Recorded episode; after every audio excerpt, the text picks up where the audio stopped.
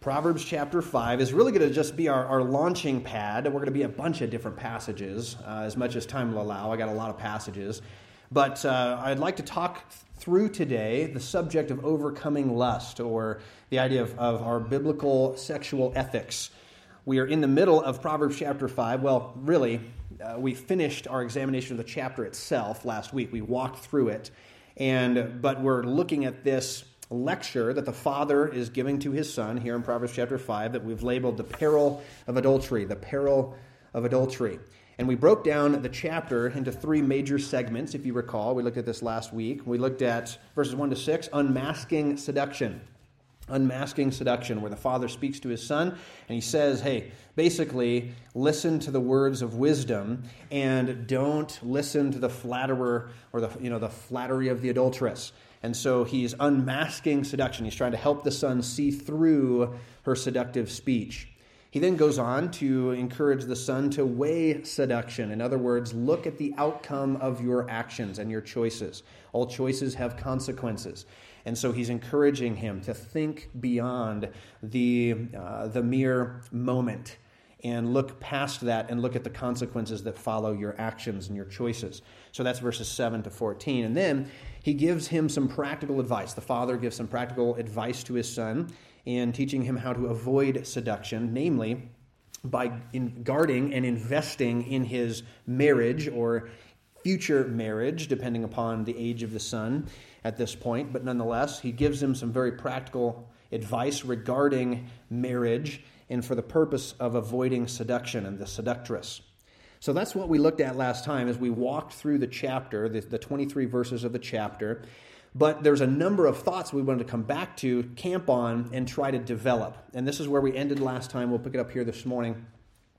I want to give us just a summary of what the scriptures will teach. I mean, throughout the scriptures, but uh, this is a good opportunity as we work our way through Proverbs 5, 6, and 7 the idea of sexual ethics is threaded through these chapters. In fact, chapter 5 and chapter 7 in particular, it does come up in chapter 6, but chapter 5 and 7 in particular, the book of Proverbs, is some of the densest material anywhere in the scripture where it, it talks about the idea of sexual ethics, not merely a command, thou shalt not commit adultery, right? That shows up multiple places throughout the Torah.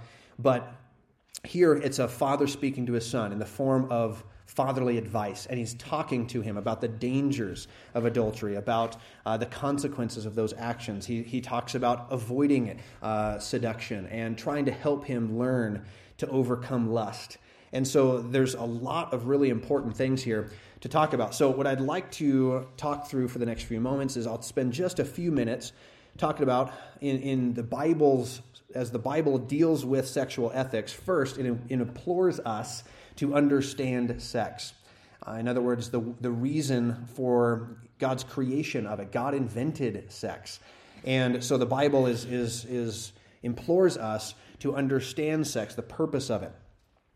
Um, we'll, we'll spend a little bit of time on that. We've, we've given several lectures to that in our um, various marriage conferences, and so I'm not going to spend long on that because we've we've done that in various situations. But I'll just kind of summarize briefly some of the uh, the key ideas, and then point you to some of those other lectures if you're uh, interested. But then, secondly, we'll talk about understanding lust and just the mechanics of it and the danger of it, the nature of it. And then, of course, we'll get practical and say, how do we overcome lust in our lives? All right, so that's kind of our, our roadmap for today. Understand sex, understand lust, understand how to overcome lust. And so that's, that's our kind of our guiding thought. So let's begin just with that first point understand sex. Now, like I said, we've already given several lectures to this in the past. In fact, we, we talked about it to a degree just uh, a couple of weeks ago in our marriage conference on Genesis chapters 1, 2, and 3 when we looked at marriage in the creation context, God's design and purpose for marriage. We talked about the one flesh relationship and the sexual union uh, that, is, that is implied in that text in Genesis chapter 2, and how God created sex for the mutual pleasure of the spouses. Does sex have another purpose? Sure right? We talked about this in the one flesh relationship. It obviously has a procreative function but it, it has more than that. Uh, we see it that primarily in the book of Song of Solomon, and so we've dealt with it to a, a greater degree in our study of Song of Solomon. We've gone through the book in uh, public settings. We've done it at least twice, if not three times. Um, we've gone through the book of Song of Solomon. Uh, chapter 4 and chapter 7 in particular deal with that. And what's fascinating about the book of Song of Solomon is it has a lot to say about sex, right? It's on every page of the book, nearly. Um, but it never talks about procreation in the book. There's maybe a veiled reference to it in chapter 7, you know, or, or late 7, chapter 8 of the book. But the point is, it's, it's talking about the glories and pleasure of sex, but not procreation. Does that make sense? In other words, there's, a, there's another purpose, namely, God designed it for the mutual pleasure of the spouses.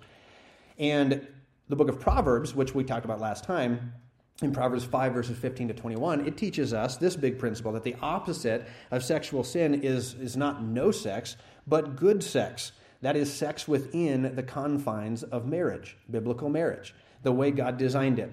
And so, sex is a good thing that God has created. But what sin does is it perverts God's good gifts. And that's really true in, in I mean, we could get lost in this. It's a long rabbit trail. But when you start thinking about all of the good gifts that God has bestowed, you can take those and you can abuse them, you can pervert them, and then it becomes sinful. And yet, when we understand that's not only true of, you know, sex, it's true of any of God's good gifts, but the reality is that we need to I won't, I mean, I need to get off this for sake of time, but down through the era of church history, I'm kind of on a church history kick right now. I'm doing a ton of research, putting together some uh, slides. I'd love to do some, some studies in church history at some point. Um, but this has been largely misunderstood uh, by lots of early church fathers and historians. And I mean, there's some really bizarre stories that I could get into. Um, but the idea of sexes is just is wicked. It's evil. It's dirty. Don't touch it. And they said, well, you can only have sex if you're in marriage for procreation. That's it. And you know there were several early church fathers that taught that. Um, you know it was imbibed in Catholicism, right? That somehow you're holier if you never have sex. Uh, in fact, you're even more holy if you never get married right? So you have monks and you have nuns, that that's part of their holy order, is to never get married. And yet, Paul says in 1 Timothy chapter 4 that that is, there's some that forbid marriage. And he says, don't do that. There are good gifts that God has given to enjoy. Now, does God give some the gift of singleness? Absolutely. Not, he doesn't, the Bible doesn't command that we have to get married.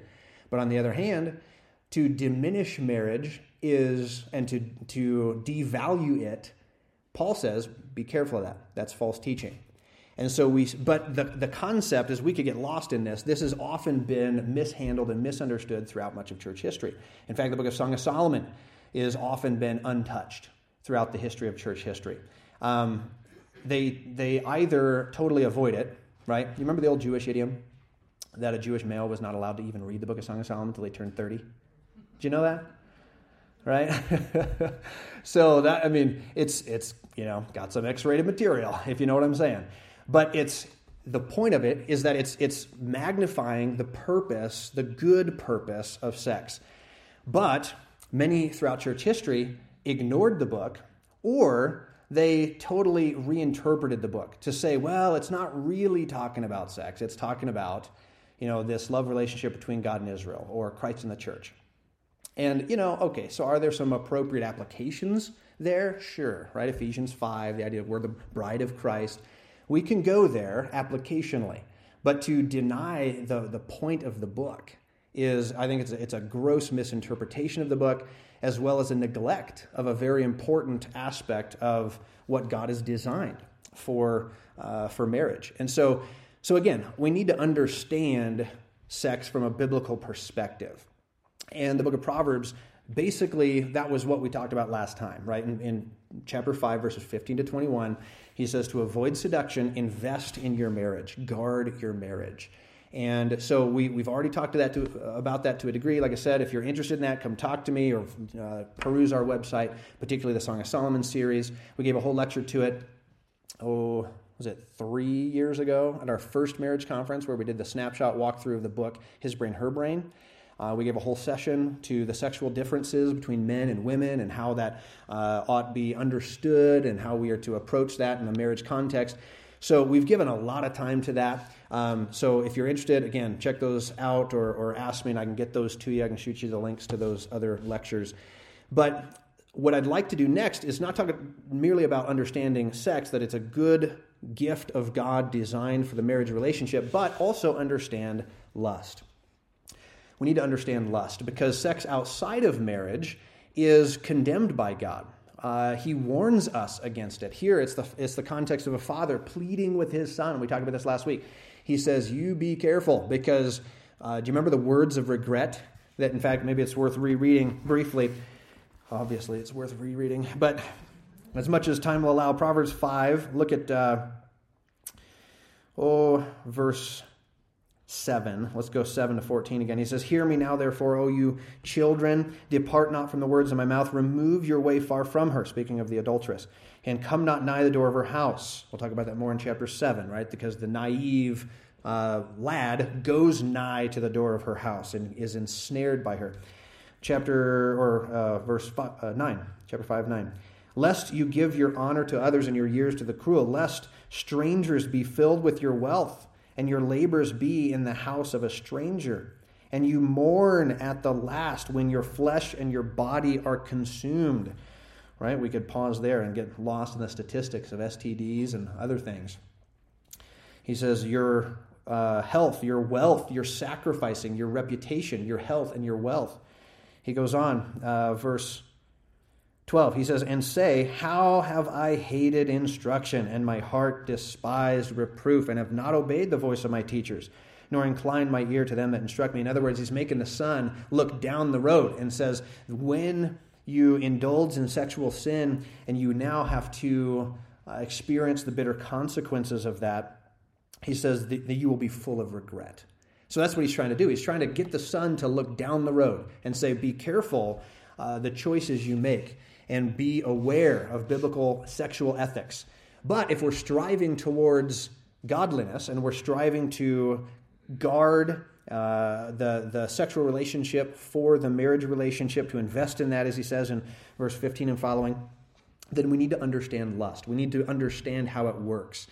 And so, first, let's just talk briefly about how lust soils us. And then, secondly, how it sucks us in. It takes us further down the road than we intended to go. And it, it, that, that sort of, uh, you know, heavy tax, if you will, that is laid upon uh, those who indulge in lust. Let's contemplate this for just a second. Now, first, let me just state the obvious. Lust soils us in that. What I mean by that is it affects every part of our being. It affects uh, our, all of our relationships. If we were to peruse the scripture, I'd encourage you to write these references down. We can't go to all of them for sake of time, but uh, lust affects us in that it uh, affects our relationship to God. Great passage, couple of passages to explore that idea would be Psalm 32 and Psalm 51. Those are both David uh, that he is speaking of his experience of, of having committed adultery with Bathsheba and then what that resulted in the spiritual coldness, distance from God. The, uh, in fact, he, he talks about his body uh, growing sick, and there's very varying interpretations of that. Uh, whether it was a literal sickness or whether it was the, the guilt and shame and stress uh, of being, you know, trying to, you know, hard hide this and guard his secret. Remember, because he commits adultery and he keeps it a secret for almost a year before it comes out. And during that time, he describes his experience. And so it's I, I encourage you, just go check that out where he talks about the effect of sin upon his relationship with God as well as these other areas. It, it, obviously, relationship to our spouse is affected. 1 Corinthians 7, we'll talk about that. Proverbs 5, right? We just talked about it last week. But Proverbs 5.19, we'll talk about that. Um, it'll also impact those under our authority because if, again, we look at David as an example, then his, his failure in this area had a ripple effect it was more than just him being affected. It obviously affected him personally, his walk with God, uh, etc. But it, it rippled out into his family. He had an extremely dysfunctional home If you haven't read The Life of David recently, I encourage you to do that. Um, his kingdom, because of the dysfunctionality in his home, it led to disarray in his kingdom. He nearly lost his kingdom because of uh, a revolt led by his son Absalom. And his son Absalom killed his brother Amnon. Why? Because Amnon raped his sister Tamar. And why? Well, because, you know, there was this uh, totally downplay in sexual ethics, and David ignored it in his own life and in his own home. And it led to absolute chaos loss of life, death, blood, violence all over the place. Almost happened again in the next generation when the son, uh, you know, he's trying to pass off his son or the kingdom to his son Solomon. And you have Adonijah, the other rogue son, try to steal the throne. Right? I mean, we could get lost in the story of David, but the point is, when we indulge in sexual lust, it, it affects us personally. It affects our relationship to God. It affects our relationship with those around us, our family, spouse, children, those under our authority. It, in other words, it, it's, it's the ripple effect you throw the rock into the pond, it doesn't just make one splash, right? I mean, it ripples out and it affects everything. And that's true of, of us in our, in our giving into lust. But what happens is when we give into lust, and there's this very interesting path to lust that the ancients used to call curiositas. That's Latin. For the English word, we get the word curiosity out of it. And they use this word to describe this ravenous path of lust, which would start small and then grow into this beast that we cannot master, but it ultimately masters us. And they use this to describe, let me just describe it briefly, but they use the word curiositas or curiosity to describe this restlessness of the spirit and of the mind, this unsettled anxiety that pursues new spectacles to consume. Such pleasurable novelties provide cheap mental stimulation with little to no work. This, for example, in just uh, the smallest example of it, would be this momentary Facebook check. You know, just to see. It gives us that brief respite from responsibility that's in front of us. We may not care about what we find but what matters is that we found something new, that we're entertained. That's the curiosity. It starts small, but what often happens is it, again, it grows, it sucks us in, it, it pulls us down into the quagmire. Curiosity fixes our attention on the things below, the things that are seen, the things that we can dispense with the moment uh, that we are done. But because such visions lack depth, they will never satisfy because they are ubiquitous. They must become more outlandish. The only way to arrest the attention of the curious is by making a scene and then attempting to outdo yourself the next time around. Right? It just it continues to grow. We talked about this a little bit last week in the law of diminishing return, which is why you know pornography can be rated from low level to hardcore because it starts with you get a high from the the you know the little stuff if we can call it that but then before long, that doesn't satisfy. It doesn't give you the same high that it did before. And so you need something more outlandish or more intense. And so it's, it's drawing you in, it's sucking you in. C.S. Lewis remarked on this topic in his book, That Hideous Strength. He used to say this quote, he says, It is idle to point to the perverted man the horror of his perversion, while the fierce fit is on. That is when he's in the heat of emotion and, and the craving. He says it's, it's idle to point to the perverted man the horror of his perversion while the fierce fit is on. That horror is the very spice of his craving. It is the ugliness itself that becomes, in the end, the goal of his lechery. That's an old word, right? But the idea is his craving, his lustful craving. He goes on to say, Beauty has long since grown too weak a stimulant that's a powerful phrase. Beauty has long, to the perverted man, beauty has long since grown too weak a stimulant. The terrible fascination sucks and tugs and fascinates. It's a movement opposite to nature, an impulse to reverse all reluctances and to draw every circle counterclockwise. End quote. That's C.S. Lewis. As he's trying to describe this, he's describing this path. I got a buddy who he's a pastor friend of mine. He, pastors in Salina, Utah. That's where I, I was the uh, interim pastor there for almost two years when we when I got married, we got out of college, came back to Utah, and we were living in Nephi, traveling around, doing a bunch of pulpit supply. I was in Salina, Utah for two years, and then this buddy of mine, you know, he came and, and he took over that church. And that's actually, I met him through that process. But he used to be the, uh, the dean of a college down in Florida. In fact, there's the school that my brothers, my two younger brothers, went to. It was their undergrad uh, school. And it was a Christian college, and this guy was the dean of men. His job was to, you know, I mean, he had lots of different responsibilities, but one of the things that was frequent was he was he was trying to help the guys out on the college and in the dorm. And he did a lot of counseling. And his number one issue was pornography, trying to counsel guys through overcoming pornography. And what's so profound is, I, I mean, I, I just learned so much from him, but he described, he said, you know, the worst of it, the guys he had the hardest time with were, and the guys who had the hardest time out coming out of pornography were those that were sucked into anime. Now, if you don't know what that is, don't worry about it, but it's, it's a cartoon version of, of pornography. And he says, but what's so dangerous about anime is because of this idea, because you can make it whatever you want. It, it's because it's you draw it, right? It's animation. He says, but the fantasy goes wild, and they become so bizarre. But it's it's this idea. It, it, at first, when you see it, it's it's bizarre. It's revolting. You look at it, and that's, that's ridiculous. But when you start small and the lust sucks you in and you become warped and perverted in your thinking, then what you once viewed as revolting is now attractive. And that's what C.S. Lewis is talking about. He says, real simple beauty as God created it has long since grown too weak a stimulant. You need something more hardcore. He says, but what that does is it warps us, it perverts us, it draws us in and it, it creates a bondage that is very difficult to get out of. It's an addiction that is very difficult. It's, it's right up there. You know, as they do the science and they look at the brain scans and all of that, it's right up there with the, a heroin addiction.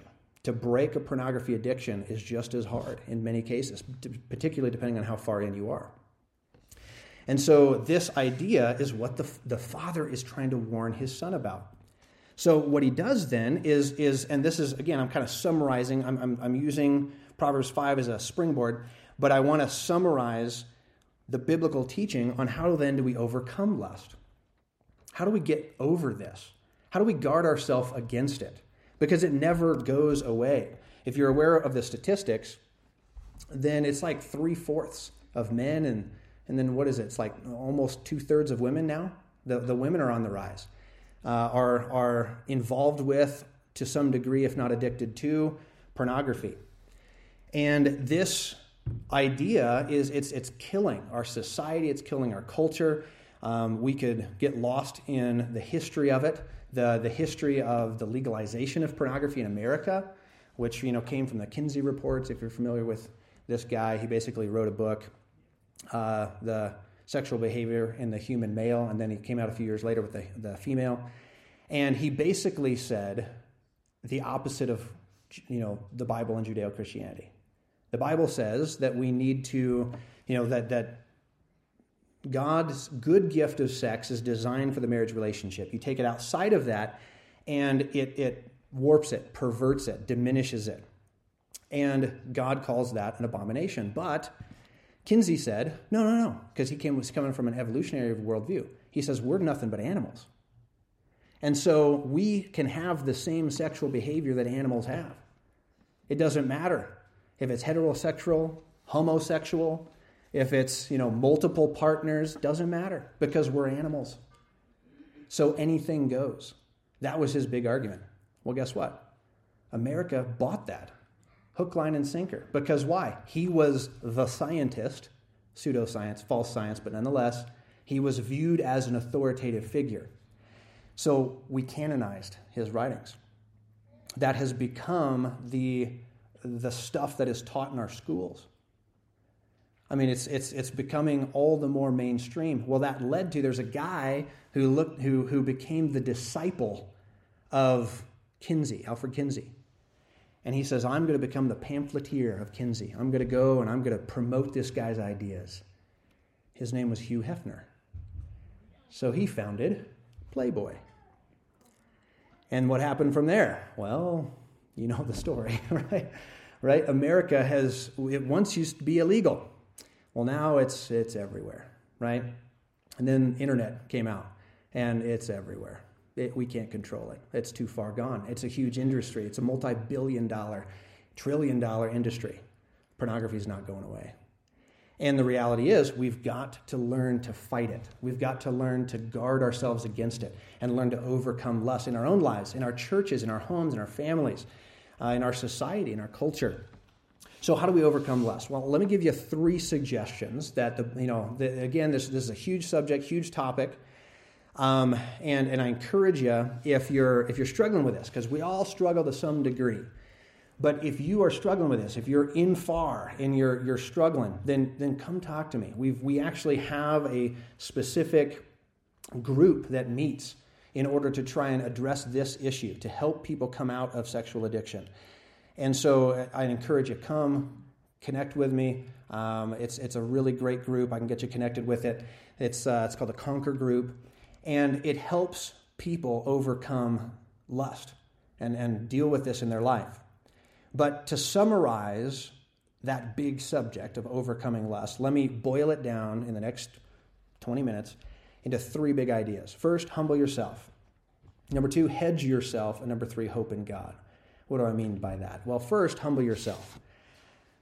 Proverbs will say three times specifically, Proverbs 15:33, Proverbs 18:12, and Proverbs 22:4, that honor only comes after humility. Honor comes only after humility. So, the first thing that we have to do, and this is true of lust, it's true of any sin, any sin pattern, we have to humble ourselves, repent before there's victory. Meaning that, and let me get practical with this real quick. I think it's, we, we often say, humble yourself and repent, but we do that in private. And in other words, we and, and can we humble ourselves and repent in private? Sure. But what happens more often than not is we we go back to it. And we go back to it. And the pattern is not broken. So I would encourage you to, and I, and I think I have it later on a different slide, but I should have put it right here in this slide. Um, James 5.16. Confess your faults one to another. Pray for one another that you, that you might have healing. One of the most powerful ways to overcome lust or any sexual or sin pattern in your life is to open up about it. With, and again, not that you have to, you know, stand up in front of the pulpit and tell me all of your darkest secrets. And nah, that's not what I'm saying. But I am saying get a, a, a group of, of guys or just one individual that you trust and again, gals are not exempt from this. Two thirds of women are now becoming addicted to pornography. This is, and by the way, uh, I'm getting lost in this, but Romans 1 tells us the downgrade of society, right? When a culture is on the brink of destruction and implosion, it starts with sexual perversion in men. But let's be honest, most sexual perversion starts in men, right? I mean, we can get into the, I mean, get into the chemicals, we can get into testosterone, we can get into all that but the sexual active male is typically the first to, to go into sexual perversion. But Romans 1 says that when the women also give them, a women of society, give them o- themselves over to perversion, the society is well nigh lost. You can't hardly bring it back from that. We can study Roman history, we can study other nations where we've seen this happen. It's happening to us. And so that's a it's a it's a it's a bad sign of the the level of depravity in our nation and in our society and our culture. But I'd encourage you, if you're struggling with this, first just get honest about it. Humble yourself, sit down, you know, in front of a, a fellow believer, someone that you trust, someone that can pray with you, pray for you, help you, and just get honest and say, This is this is what I'm struggling with. And until you humble yourself, there won't be victory. There won't be honor. That's what Proverbs is telling us. yes? Yeah. When you were talking about Romans 1 and the whole society uh, crumbling, basically, um, I was just kind of wondering how come they had so many wives back then? Was that to prevent this? Because um, their culture is completely different. Now we just mm-hmm. have one wife and one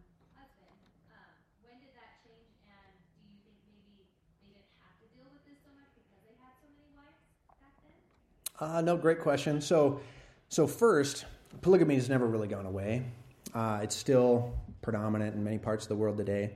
Um, the the American history, the reason is that you know we promote one man, one woman for life is because of the Judeo-Christian worldview that was part of the birth of our nation. Um, the English, you know, before it, you know, the British, um, you know, it's a long history, but the influence of Christianity, Judeo-Christianity, has what is what has brought that about. Um, but there's many portions of the world today, particularly Islamic countries. They still practice polygamy, right? I mean, I uh, I grew up with I wrestled with five dudes from polygamous community right down the street, right in Mona, Utah. Um, so I mean, it's alive and well. But did they did polygamy, uh, you know, help this? Uh, not necessarily. I mean, there were some practical reasons for it, you know, in some cultures. You know, the idea of it was it was it did function as a form of welfare, in a sense, um, to help widows. Uh, that was one function of it. But much of it was, it's just like this path of lust. So, in other words, when they have a, a harem, again, we have lots of examples of this, Solomon himself being a great example. Uh, Xerxes, right? Ahasuerus. I mean, in, in other words, we have several biblical examples, historic examples. Does a harem slake lust? No. No, it makes it worse, right? Because it's like instead, because Proverbs says, you go guard that relationship with the wife of your youth. But when they say, well, I'm going to have this, you know, this harem, and then I'll stop there. But where, where, but where does lust stop? It doesn't stop, right? That's the idea. And so it's like throwing gasoline on a fire. You know what I'm saying? We're just feeding it. And so it just, it's out of control now, if that makes sense. Does that answer your question? That's a great question. We could, that deserves its own lecture, but trying to give you a five minute answer to a 50 minute you know, question. But yeah, Fred. Isn't that where fellowship comes in? Say it again. It talks about fellowship all through the Bible, and that where fellowship comes in? Fellowship with like minded people. Yeah. No, that's right. Absolutely. Okay, so you gave me my segue, all right? Um, you're exactly right. Let me follow up on Fred's comment. So, first, how do we overcome lust? Humble yourself. Second, hedge yourself. In other words, build guards in your life. Um, and, and I got a ton of stuff to say here, and, and I'm trying to cram it in the next 10 minutes. But first, don't be desensitized. This is really hard in our culture. But I point again to David as an example because, and it's interesting that you brought this up, because in 2 Samuel 5.13, David started growing a harem. That was a normal thing for his, you know, area of the world, time, culture. Um, and yet it, it desensitized him to the point that it ultimately, I would argue, was one of the pieces of the puzzle that led to his affair with Bathsheba, his willingness and carrying it out to murder her husband Uriah. Right? I mean, it was it was some gross sin that David was guilty of. And again, David's the man after God's own heart, right? I mean, David was he's a pinnacle of godliness. So the point is, all of us are capable of this. As soon as you think, well, that's that's not me. Oh boy. What does Paul say? I have it in your notes, 1 Corinthians 10 12. He says, You take heed. Let the man who thinks he stands take heed lest he fall. That's 1 Corinthians 10 12. So, first, don't be desensitized. Um, I, had a, I, had a, buddy, well, friend of mine, pastoral mentor of mine, in fact, John Labins from uh, Northern California. Just talked to him the other day. It was kind of fun to catch up. But he used to say, we as a culture have lost our ability to blush. We have lost our ability to blush. And he was actually quoting Jeremiah. There's a passage in Jeremiah that talks about that. And it's what's so profound is, man, he's right. Is what used to cause us shame and make us blush doesn't anymore. Why? Well, because we've, be, we've become desensitized. It's everywhere. It's on our billboards. It's in our commercials, right? I mean, it's like you can't even watch the the you know halftime show. You can't watch the you know the the Grammys show, whatever, because it's everywhere. The sexual perversion of our society is everywhere. But that's part of the process of you becoming desensitized to where you think it not as big a deal as it really is. Job 31, Job made a covenant with his eyes. He says, So I will not look upon a maid, he says.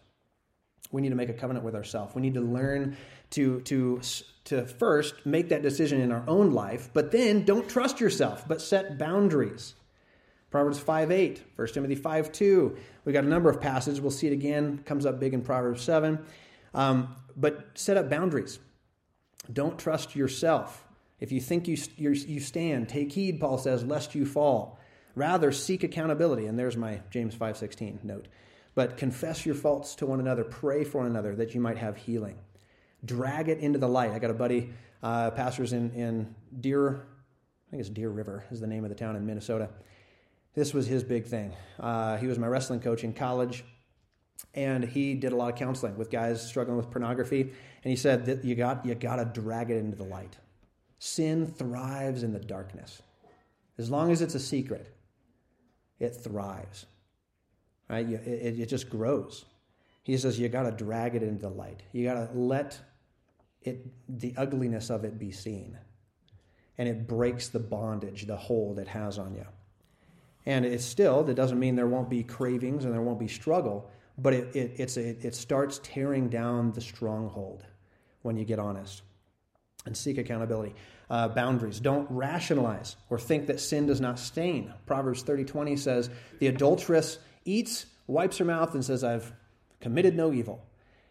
In the context of that passage, it's describing how she is assuming that her actions bear no consequences. Basically, I can commit adultery, I can do whatever I want. And it's like just wiping the mouth, right, from the food, the excess food. Just, it's gone. Wait a minute. That's not what the Bible says. It stains, it does have an impact. Don't rationalize it or think it's a small thing. But then we got to learn to battle on the inside, the thought life. We need to learn, and, and this is not original with me, but there's a helpful kind of two part outline starve out evil thoughts, crowd out evil thoughts. Starve it out. We already talked about that back in Proverbs 4, but the idea of guard your heart, guard your eyes, guard your ears, be careful where you go, what you look at, what you listen to. Starve out evil thoughts. That was, again, my, uh, my buddy Murph, pastor in Salina, Utah. He said this was a huge thing. He says, once you cut it off and you quit viewing pornography, you're still going to have memories of it. You're still going to have that burned into your psyche. He says, but over time, those memories fade.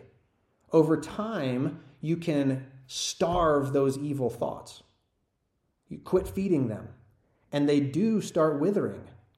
He says, and then you crowd out those evil thoughts by, again, that's Proverbs 2, the idea of pursuing wisdom, pursuing a relationship with God. In, and uh, again, 2 Corinthians 10.5 is the idea of casting down strongholds, taking every thought captive and subjecting it to the obedience of Christ. And the idea here is kind of, and, and uh, kind of with what Fred said, is the idea of fellowshipping with the saints, getting into the scripture, going through the regular process of the discipleship process, grow spiritually. In other words, fill your mind with good things, and it begins to crowd out the bad things. And, and you, you can renew your mind. We'll talk about that more in Ephesians 4 when we get there. Um, but that's a huge Ephesians 4 principle to be renewed in the spirit of our mind. And one of the, the primary ways we can do this, if you're a married individual, is to invest in your marriage and or future marriage. I was a teenager once. I was a teenager that was having hormones, and yet I had good godly mentors that said, you know what? I know what you're feeling, I know what you're thinking, I know what you want, but save it for your marriage. Guard yourself. This is uh, not okay in our society anymore. Anyone trapped or tracked uh, Tim Tebow and his story? Right? Tim Tebow, Christian guy. What did he graduate from University of Florida? Wasn't he? He was a Florida Gator, wasn't he? Football player, drafted in the NFL, kind of bounced around to different teams. Um, but he was a uh, an outspoken Christian in a, in a very non Christian environment. Well, then it came out that he was a virgin. And boy, they wouldn't let him, you know, live that down. They just, and I mean, I, and I watched TV interviews where the people were interviewing him saying, Are you really a virgin? Why are you a virgin? Oh, come on. No one's a virgin anymore. You're, you're in your 20s, you're almost, you know, whatever he was at the time, mid 20s. Like, no one's a virgin in, you know, mid 20s. And he's like, I'm saving myself for marriage. And that was a novel idea. People are like, You're, you're doing what? And he says, That's what God says. You know, and I mean, and his his it's, he's he's become then such a public figure because of that. But the reality is, he was trying to do what Proverbs five says. He says, "I'm going to save myself for my future marriage, and I'm going to invest in my future marriage." He's not married yet, right? Now I haven't followed him. He is married now. That's right, he is married now. He wasn't married at the time of the interview, but when did he get married? Uh, it was. It's been a couple years. Okay, I haven't Googled him recently, but but he was, you know, at the time of the interview, he was saying, Hey, I'm saving myself for marriage. And now he's married. Praise the Lord. But the point is, he was willing to take a stand in the midst of a culture that mocked him because he was simply trying to do it God's way. That's what we need to do. But then, last but not least, I only have a few minutes. All right, we humble ourselves, hedge ourselves, and, and, and just getting practical there, and then maybe we'll come back to this because I don't know if I have a lot of time for this last one. But, um, you know, so let me, let me make a couple more comments on the hedge yourself section, and then we'll, then we'll wrap it up for today because I'm, I just saw the time. I hate clocks. But, um, so again, there's very practical ways to guard yourself, right? There are ways to limit your access to technology, to have accountability with your web browser, um, have open accountability with Christians, believers in your life. And like I said, I, I really encourage you, if you're struggling with this, come talk to me.